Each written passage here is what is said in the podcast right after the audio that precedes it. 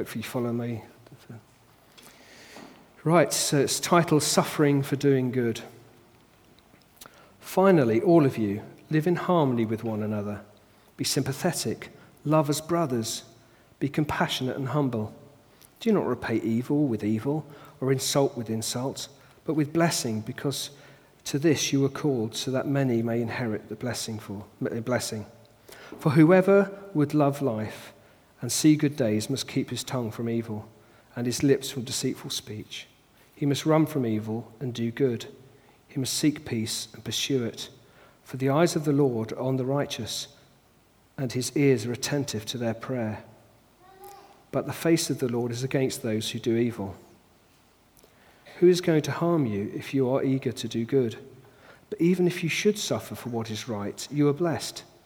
Do not fear what they fear do not be frightened, but in your hearts set apart Christ as Lord. Always be prepared to give an answer to anyone who asks you to, asks you to give the reason for the hope that you have.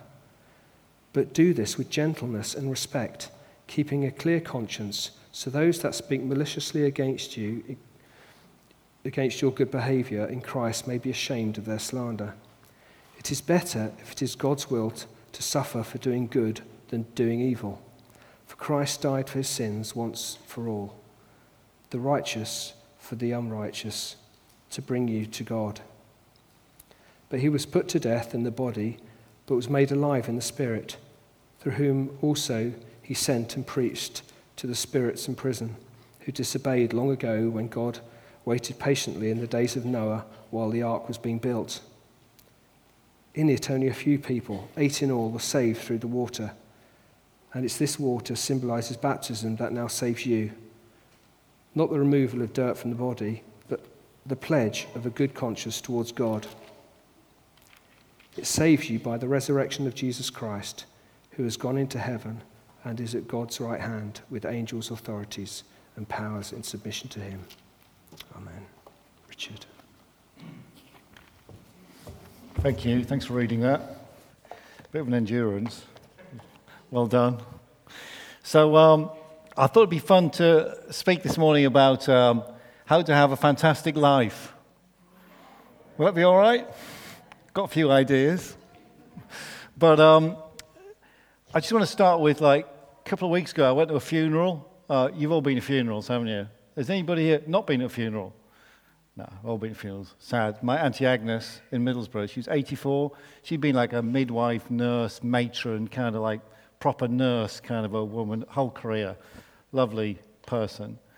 And um, went to the, the Requiem Mass because my Auntie Agnes was probably more Catholic than the Pope, to be honest with you.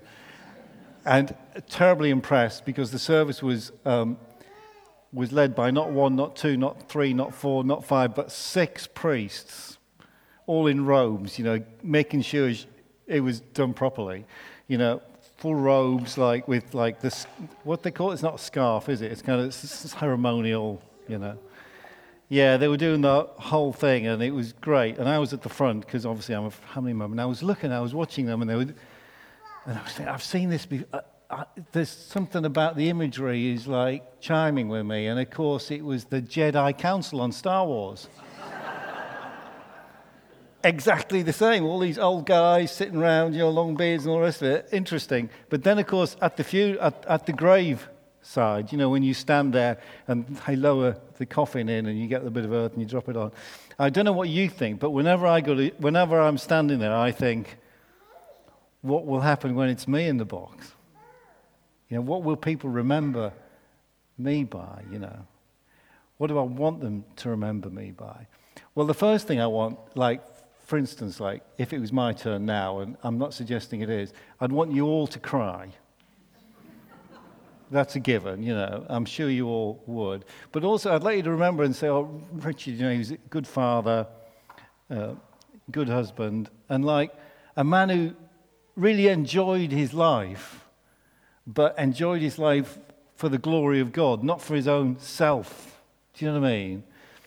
It's like lived his life well, but always had his eyes focused on Jesus. You know, do you know what I mean? Not that we become spooky and weird, but just like always like um, foundational motivation to do something for the kingdom of God. That's how I want to be remembered. So, you know, just in case anything happens in the next five minutes, you'll know what I expect, you know. Anyway, in, in the passage here, um, in the passage here, the passage is written by this guy, Peter. Peter was one of the apostles, and he spent a long time with Jesus. And um, the thing I, I love about Jesus is that he just spent a lot of time hanging around with these guys. You know, so the miracles are great, you know, and the sermons are great, and the, you know, the, the big events like the Hollywood events you read about in the New Testament, you know, raising the dead and preaching to thousands and, you know, the loaves and the fishes and all this kind of stuff, that's all great. And we all know all that. Uh, but have you ever thought about, like, what, what, what happened between those big events?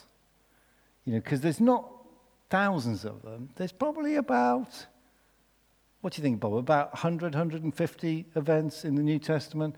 So, and they were together for like over three years. So, what happened? What did they used to do? You know, perhaps they used to go to the shops, you know, and buy food and have a cooking and, you know, they'd have to clean their clothes, I suppose, and all the mundane stuff. But also, I think they spent a lot of time just hanging around. And I love that idea that Almighty God manifest in a physical person, just used to just hang around with people. Isn't that totally enchanting? Anyway, Peter was one of the guys that Jesus would just hang around with, you know. So he had a real window on Jesus' agenda and how he wanted things to work out. And, and so what you have here is it's, his, it's a letter from Peter based on the relationship he had with Jesus about how we should act as Christians in the world. So the first chapter is all about paying taxes and being part of a society, you know, for the common good. And then the next chapter is about um, relationships at work. You know, you've got to be like a good worker. And then the next one about husbands and wives. And mercifully, Bob did that last week. Submission and authority, thank you. Don't have to go there. Skillfully avoided that one all my life so far, thank you.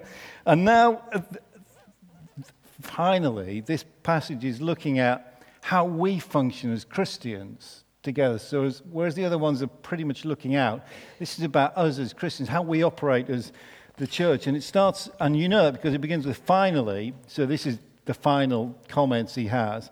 All of you. So, it's finally all of you, including me. So, he's talking to the church here. He says, All of you live in harmony with one another. Wow. So, what does harmony mean? Does it mean like uniformity? Like, are we all supposed to think the same things all the time? Well, I'd suggest that that's not the case. There are some things which are absolute, and we all need to agree on, like the virgin birth, the resurrection of Jesus, you know, um, all the things that are in the Apostles' Creed that were foundational. But then there are other areas which are grey areas, the, the way we interpret things. And if we looked at all the grey areas, we'd never all agree, would we? And that's fine. That's fine, because we're not talking about a uniformity. We're saying unity and diversity. So we have different views on the grey areas. And, that, and that's healthy and fine, because we don't want to all be exactly the same.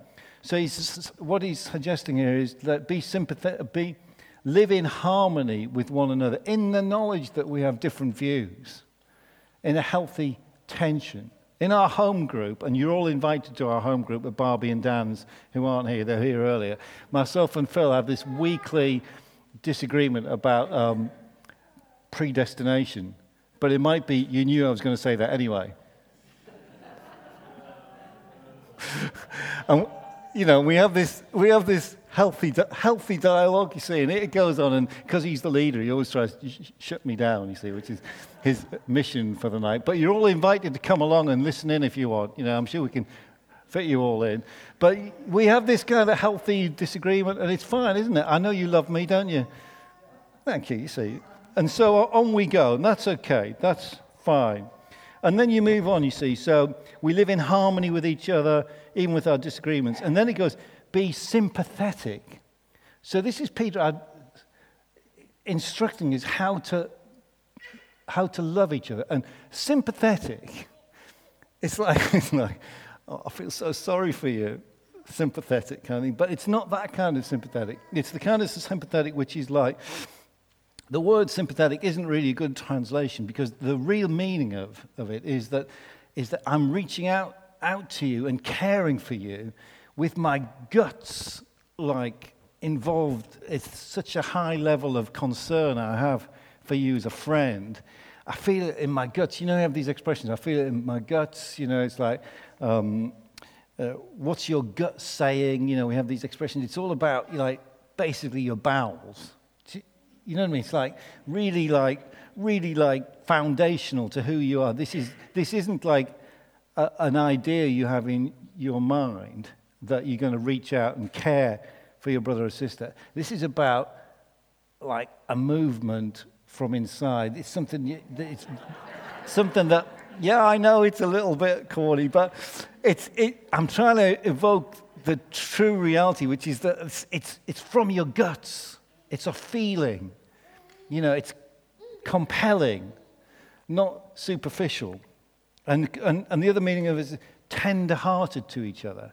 You be really tender towards each other, not kind of brash and like harsh, but with a real tenderness as you reach out and care for each other. It evokes our deepest emotions in our concern for one another. So, this is Peter's, after living with Jesus, this is what Peter's saying. This is how we should be functioning as the church. So, it's quite important that we listen to this. And then it goes on, and this is quite amusing love each other as brothers. So, we've had kind of like harmony, and then we've had sympathy, and now we have to live like brothers. Now, I've had two brothers in my life. Hands up if you got a brother. Hands up, you're not always going to get on, are you? you know? Do you know what I mean? I mean, I had a brother who is dead now, and he was like really high. I loved him to bits, but he was high maintenance, you know? Really like hard work, really, for different reasons. My other brother who's still alive, he's pretty easy, really. You know, I can manage him fairly well. But you see, even with the one, even with, yeah, it's true, even with the one that was irritating, I still really loved him, but it was like a gritty kind of love. Do you know what I mean? It's that, you know what I mean? You'd do anything, well, you wouldn't do anything for your brother, but you'd kind of always be there, at least listening and, you know, a brotherly love it talks about here, which is really deep, a deep love, basically because you come from the same womb, you know, you have the same DNA, there's no escaping a biological brother. And then the next phrase here is so sympathetic, love as brothers, be compassionate, which is lovely. I love compassion, and I love the way it's interpreted in the Bible, because if you flick over, if you want to, into Romans 12, verse 15, I'll read it out, it's only one verse. It says, Bless those who persecute you, bless and do not curse curse. Rejoice with those who rejoice and mourn with those who mourn. That's that kind of compassion. So if somebody's having a great time, then you bless them. I'm so pleased your things are going really well. But equally, like when there's terrible things that happen, you know, I'm there with you in the pain. So I weep with I weep when you weep, and I rejoice when you rejoice, because I'm your brother I'm your sister in Christ. I'm part of this, and this is what we do. This is what love looks like. So that's really important, I think. And then it moves on, and this is where it gets really interesting because that's all kind of, you know, you could script that and say, well, I could imagine that's what love would look like. It's a bit of a, a job description from being a loving community. But then all of a sudden, it goes into this whole crazy thing where it's like if somebody does something nasty to you, then you bless them instead of cursing them. Oh, that's now we're all familiar now with the concept of forgiveness, but a couple of thousand years ago, forgiveness wasn't really an idea that was promoted very much at all. It's a distinctly Christian idea, the idea of forgiveness. And that's why it's really important. This is where it's introduced here. It's introduced. Do not repay evil with evil. This is in the context at the time, it was like an eye for an eye, a tooth for a tooth. And that was an improvement on what they'd had before, which was that if, if somebody took a tooth from you, you would then smash all their teeth in. So an eye for an eye is single to single. Prior, it was single to like mass destruction. So it was an improvement. But now, what Peter's going is no, it's not an eye for an eye and a tooth for a tooth. If somebody curses you, then you bless them. You come in the opposite spirit and you reach out to them and say, Look, you've done this horrible thing to me, but guess what? Because I'm trusting in Jesus and because he's going to extract revenge and judgment against you, I don't have to do it. So I'm going to pray that God will bless you. And then what you do, even though you're feeling really hurt, and hands up if you've ever been hurt by anybody. Yeah, what you do, what you do is you start to pray and you say, God, I want you to bless that person. I want you to bless them with money, bless them with great fun, bless them with a great holiday, and you come in the opposite spirit. And you know what happens when you do that? It changes your heart on the inside. Because in order to, in order to stay angry with somebody for a long period, you've got to cu- keep cultivating anger, and it changes you as a person, and it causes you not to enjoy life. That's why I began with this is about learning to enjoy life. Because if you start to become a forgiving person, then you enjoy life more because you're not carrying around the baggage.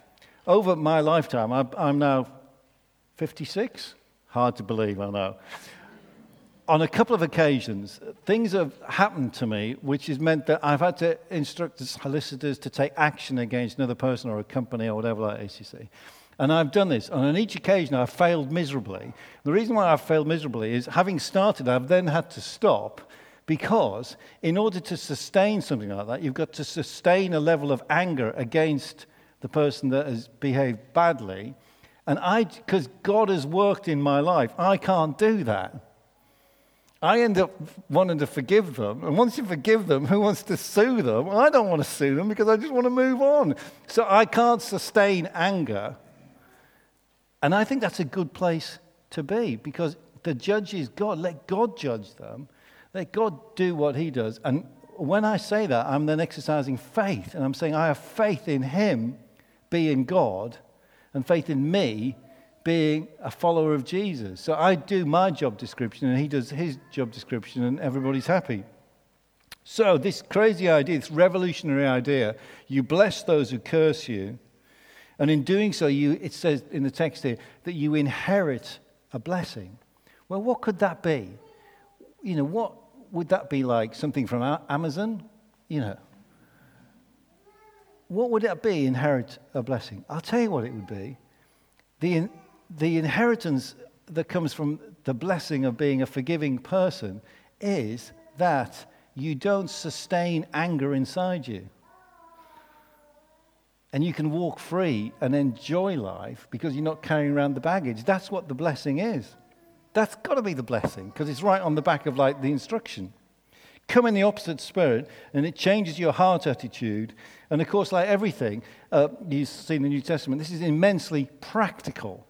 And you know, I'm really into forgiveness. I think forgiveness is just a fantastic thing. And I think, if nothing else, we should tell everybody that, you know, if anything grumpy happens to you, you should always forgive people. And lots of people out there, they have no concept of forgiveness. They just carry around you know, baggage of resentment with them and they're grumpy because they're carrying all this stuff. And the person that did the act against them, maybe goodness knows how long ago, they've even forgotten about it. They have no idea any longer. But you remember because you're carrying it around. Myself and Maria used to do a pro, she's just at the back there, my wife over there. Hi. And my daughter. She's hiding. Myself and Maria used to do a program in prisons, and the program was for um, offenders just before they were released. And they'd, they'd get to spend a day with their partner or wife, and we'd teach them uh, relationship skills in the hope that they'd all be lovey dovey so that on release they'd have somewhere to go home to. And one of the modules was on forgiveness, and we'd teach them a distinctly Christian worldview of, of, of forgiveness. This uh, and practical and then we'd say, right, if you want to go in the corners and forgive each other, because you're going to have loads of stuff to forgive each other for, like, you know, because this was a new idea in their world, you see. And they'd go and they'd have a little snog, and then they'd forgive each other, and they'd come back, and that would be it. On this one occasion in Dorchester prison, this woman who's probably about the same age as me, not as sophisticated as me, she was a bit of a rough diamond. she said, I've got something I'd like to say, you see, which was totally unusual. And I said, Well, what is it? She said, Well, she said, He's been a terrible bloke for me. She said, I've been with him for 16 years, and for 16 years he's let me down. He's been in here more times than he's been out. He's been like a complete handful and all the rest of it. And, he, you know, my kids, know, and she went through this whole thing, you see. And she said, But she said, after I heard what you said, she said, I've decided that I was going to forgive it. So I told him, I said, got my finger out, and I pointed at him, I said, Right, I've decided for my own welfare, I'm going to forgive you of all the rubbish that you've done, you see. So um, I said, Wow, that's great. She said, No, you don't understand. I said, Well, what else do you want to say then? She said, Well, the other thing I want to say, which I don't understand at all, is she said, I'm under the doctor and have been for years because I've got a respiration problem and I have uh, like injections and medication. I said, Yeah. She said, And when I said the words to him, I forgive you, it just lifted off me. And for the first time, for goodness knows how long, I can breathe clearly. Power of forgiveness, particularly with people who have no concept of forgiveness, you get them to adopt it. You know what they'll be doing? They'll be queuing up to get in here, which would be a good thing, wouldn't it? So, forgiveness is immensely practical and really powerful. And also, if you look on the text to verse 9, it moves on. It says, Do not repay evil with evil or insult with insult, but with blessing. Come in the opposite spirit. Come in the opposite spirit. Somebody hurts you, somebody offends you, you go, uh, Do you know something? Nobody in this room can offend me. I am unoffendable. Do you know why? Because one time when I was offended by something that happened to me, I just thought, This is such rubbish. I'm going to make a decision never to let myself be offended ever again. So things have happened to me, obviously, but I just bounce it off because you know something? I refuse to be offended by anybody. You can try. You can come and swear at me and kick me in the shins. It'll have no effect on me whatsoever, I can promise you. And the reason why I know that is I've made a decision that I won't be offended. And friends, you can too. And it might just change your life. Because, if, because saying, I've been offended is a middle class way of saying, I, am I, you know, I'm, I'm really angry with you. It just sounds more acceptable. Being offended sounds more acceptable than any other words, doesn't it? But it's basically the same. So, it's God's job to judge and to extract uh, his revenge. You can just move on then and love people just for who they are. And it might be that, like I suggested earlier, that you've got stuck with something that happened to you years and years and years ago. And it's just kind of like, it's just there all the time. And perhaps today's the day to let it go and to start forgiving. And sometimes what you have to do, if it's a significant thing, is you say, like, you, you, you forgive the other person even though they're not in front of you, because they don't have the problem. I have the problem because I'm carrying around the forgiveness. So I go like, I forgive, I forgive that person. I forgive that person. And it's not as simple as that because the emotions are all there. Sometimes what I have to do is I have to keep doing it, keep doing it, and I might even have to get a friend to pray with me. And I go like, look, let me just tell you what happened because I need to exercise the emotion. And then after a period of doing it over and over again, you know what happens? All the pain goes away. You still remember what happened but the pain goes. And you can be objective and look back and say, yeah, that did happen, you know, but you know something? It, I, I don't feel it in here anymore now. I'm free. Free to enjoy my life instead of not free for carrying around somebody else's burden. Jesus commands us to forgive, but it's not always that easy. And who do we need to forgive then in this? Well, you know, quite often, spookily enough, you know, the first person we need to forgive is ourselves. I need to forgive myself for the decisions I've made, the choices I've made, the things I've done. Secondly, need to forgive God because something happened and fundamentally I blame him for what happened. Or even like the leader in the church or something, you know? You know, perhaps the leader of the church has done something or hasn't done something that was supposed to happen and, you know, we're carrying around resentment. And then after that, other, other people. And then moving on to verse 12, this is good. because if you don't do this, if you don't forgive and get rid of resentment and bless those who curse you, it says on here, but the face of the Lord is against those who do evil.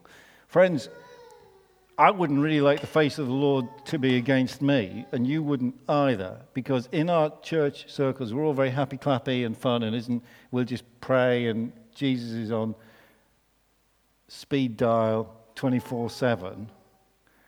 But there's an aspect of the character of God which is, which is like fearful. We're talking about Almighty God here, a fearful, scary, powerful, beginning and end kind of character. And there's part of him where, you know, we can be a bit irreverent, you know, and we just don't really think he'll ever turn his face against us. But he might, you know, if we don't do what he's asking us to do. And it, it is a command. It's my introduction. So uh, basically, what we're talking about here is like love, isn't it? Love is like the all embracing word for, you know, being compassionate, tender hearted, brotherly kind of love, all these kind of elements. You could package them all up and say, you know, we just, we, we just need to be loving. Well, friends, the good news is that it's like we are loving already. You know, just look out. You know, we look out for each other. You know, we love each other. We're into a, a multi generational community of followers of Jesus, which is really exciting. Okay, but there's always more because Jesus is always challenging us with the next step. And don't forget the author here of this, Peter, who wrote this down. And it's his instruction for us as a church. He's the guy in the Garden of Gethsemane who got the sword out and chopped the ear off the guard just before Jesus was crucified. So he's an inflammatory, hot, you know, hot-wired kind of guy. So for him to be admonishing us to like be tender-hearted, you know, he, it shows you he's come a long way in a short period of time, and that's good news for us because it means we can too come a long way in a short period of time. And so, if we don't do that, what happens? Well, just this week I was speaking to a 95 year old lady, a neighbor of mine. 95? That's pretty good, isn't it? And I said to her, we were just talking, and, uh, and right on her boundary is a garage, and it's not a, it's not a small garage, it's a really high garage, and it blocks all the light from her window, you see. And we were just talking about the garage because we're going to have it demolished. And you know she said to me? She said, um, Well, you know the history of the garage, don't you? I said, No. She said, Well, I was born in this house 95 years ago. And she said, uh, Your house is, uh, my house and your house were built in 1910.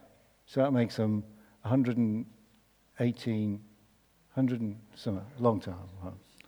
Sorry, sorry, sorry.